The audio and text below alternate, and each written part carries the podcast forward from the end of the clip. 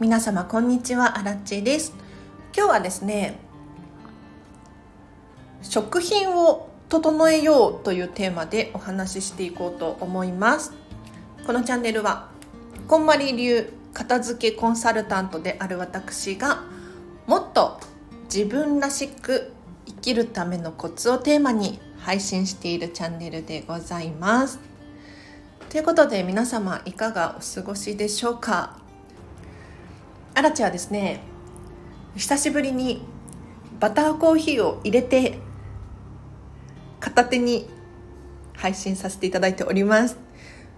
そういえば最近ココナッツオイルを全然摂取してないなっていうことに気がついて、ココナッツオイルなんか体に良さそうだから摂取したいんだけれど、このバターコーヒーは油を取るのにすごく重宝するんですよね。ということで、今日はこんまりさん関係なくアラチェの食品初級編講座を簡単に話していこうと思います。私アラチェはですね、実は結構アレルギー体質で、昔はね、もう本当に肌が痒すぎてじんましんとかアトピーとか皮膚科に行くたびにステロイド系の薬を処方され、でもステロイド系の薬をね、飲んだり塗ったりしたところで根本的な解決にはなっていないから、結局繰り返すんですよね。そこで気をつけ始めたのが食品だったんです。で、かれこれもう 5,6 年かな、気をつけ始めて、もう肌も痒くないし、慢性鼻炎だったんだけれど、点鼻薬もいらなくなって、目が痒いとかね、鼻がムズムズするってたまにあるんですけれど、基本的にはほとんど治ったなぁなんていうふうに思うわけですよ。で、今日は食品を整えると、お家も片付くし体も整うしっていうことでご紹介させていただきたいなと。で、まず皆様にお聞きしたいのが、これ私一番大事だと思っている3大要素があるんですが、お塩と砂糖と油、何を使ってますかいや、これはね、私の中で本当に変えてよかったランキング1位で、絶対に抑えておきたいポイントなんですけれど、お塩、砂糖、油から栄養を取ることができるんですよ。ミネラルやビタミンを取ることができる。なので、これをね、まず変えてほしいなと思います。例えばお塩だったら海のからのお塩とか岩塩とかありますよね。これらはやはりミネラルが豊富で、体にいい効果をもたらしてくれる。もちろんね、摂りすぎは危険ですけれど、一方で塩化ナトリウム食塩って呼ばれているものですね。この塩化ナトリウムは栄養素がないんですよ。で、私たち人間は塩、砂糖、油、これが美味しく感じるようになってるんですけれど、なぜなら必要な栄養素が含まれているからなんです。だから塩分を取るときに塩化ナトリウムを使って摂取していては必要なミネラルが取れないので、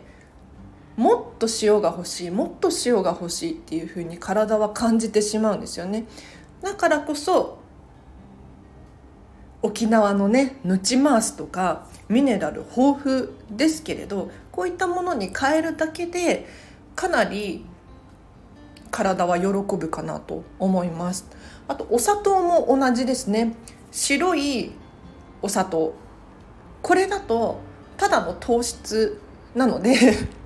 まあちょっとね、なんていうのかな、私は元気の前借りっていう風に言ってますけれど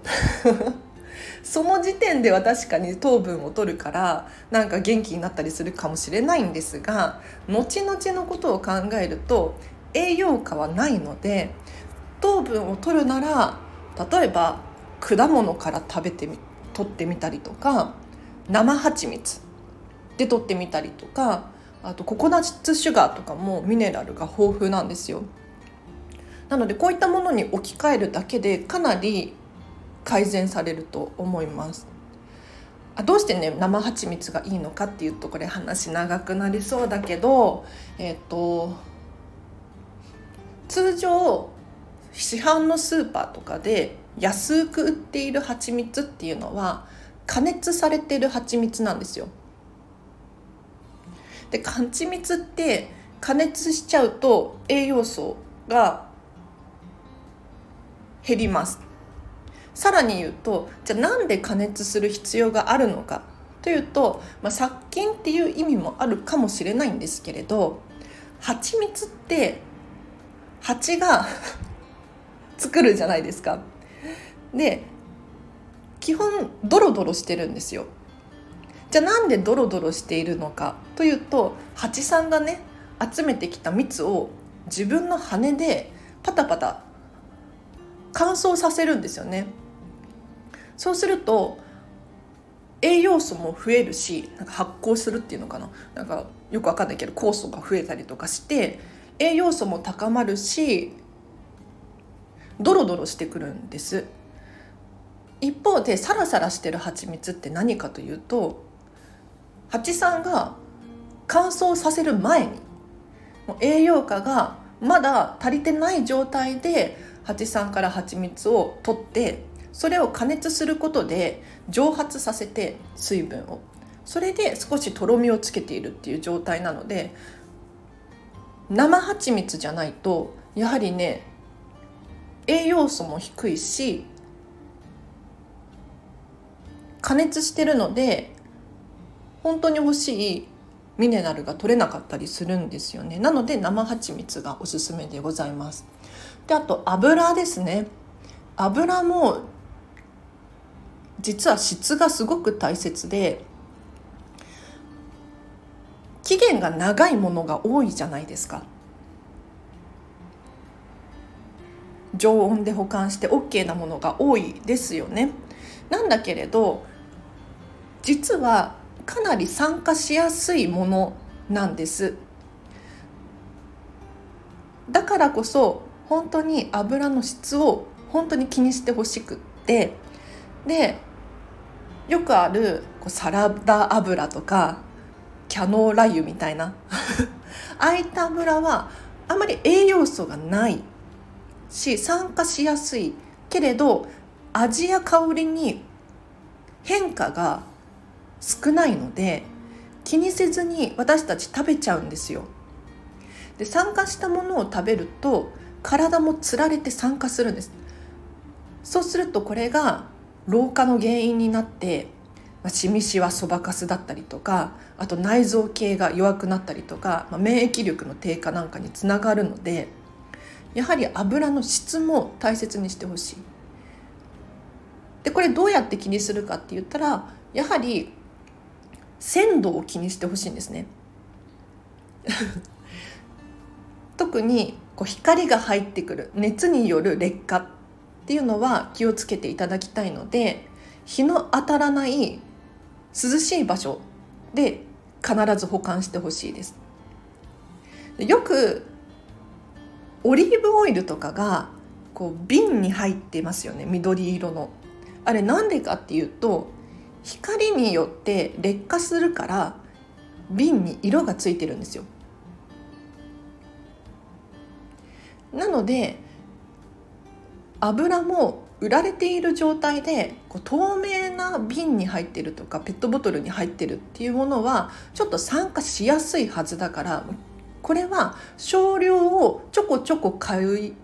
足すっていうことをしていただくか、そういうものを選ばないっていうのもすごく大切なポイントかなと思います。で、私はですね、どの油を使ってるかというと、エクストラバージンのココナッツオイルとエクストラバージンのオリーブオイルとバターですね。バターも本当はグラスフェッドのバターが一番いいかな。で、グラスフェッドって何かっていうと、牧草飼育、牛さんを放し飼いにしている、海外製のものが多いですけれど、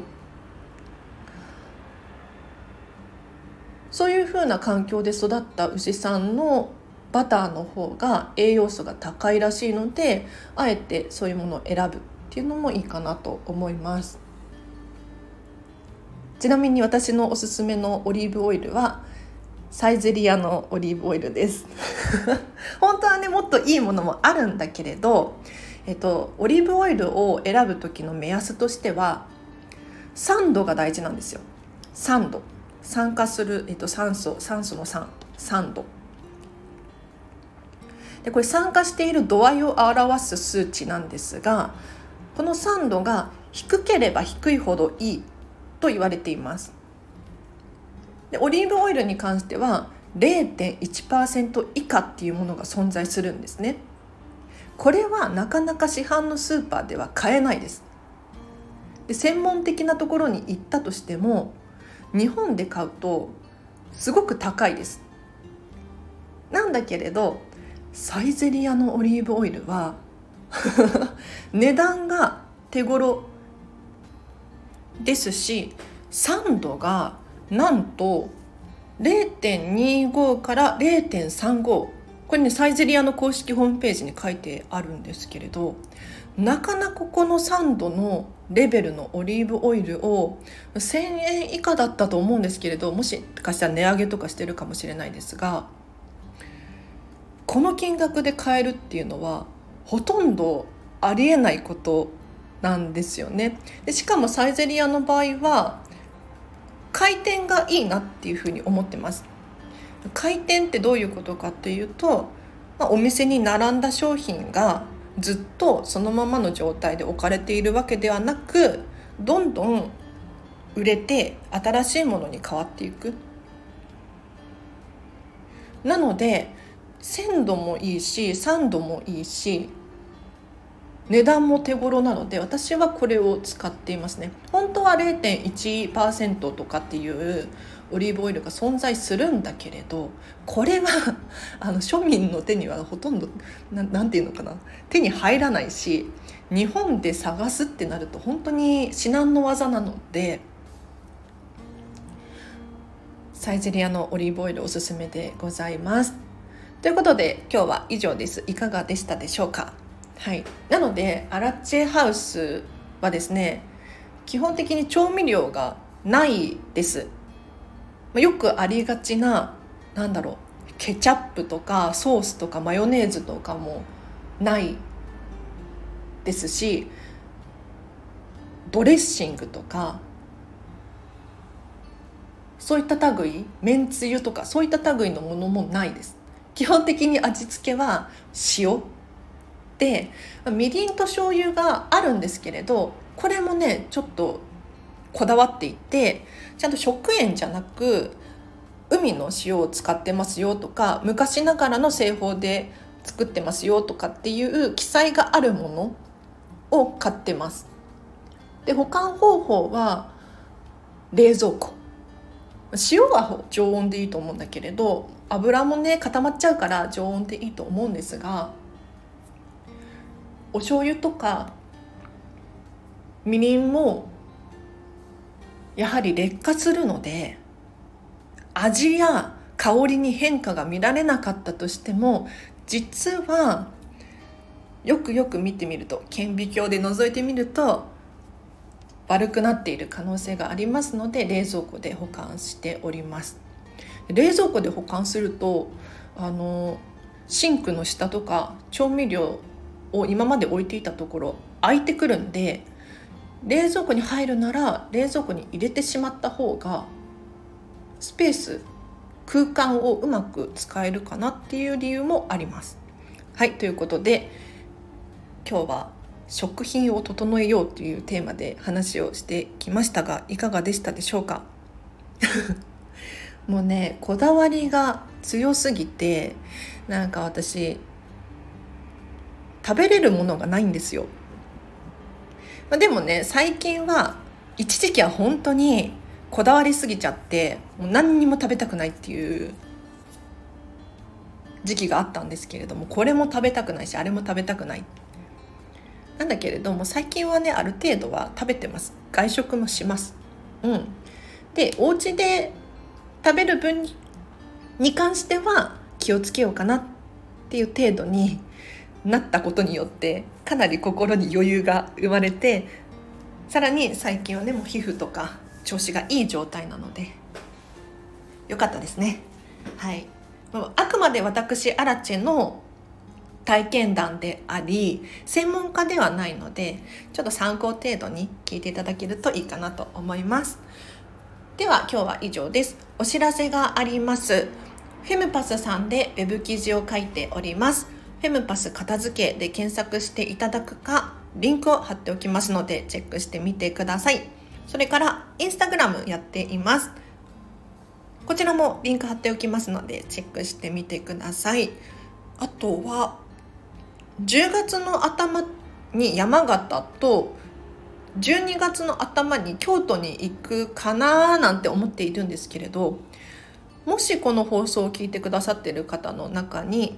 アラチェの片付けレッスンを、地方でリアルで受講したいという方がいらっしゃいましたら、ちょっとチャンスですのでお声掛けください。というのも、片付けレッスンね、やはりリアルで行った方が私もお手伝いできますから、早いんですよ。とにかく早い。オンラインでもレッスンできるんだけれど、お手伝いができないのでね、なんかちょっといつももどかしい気持ちにはなっているんですが、この機会にアラチェさんにリアルでレッスン受けたいなとかっていうふうに思う方いらっしゃいましたら、交通費は私持ちでいいので、レッスン代だけご負担いただいて、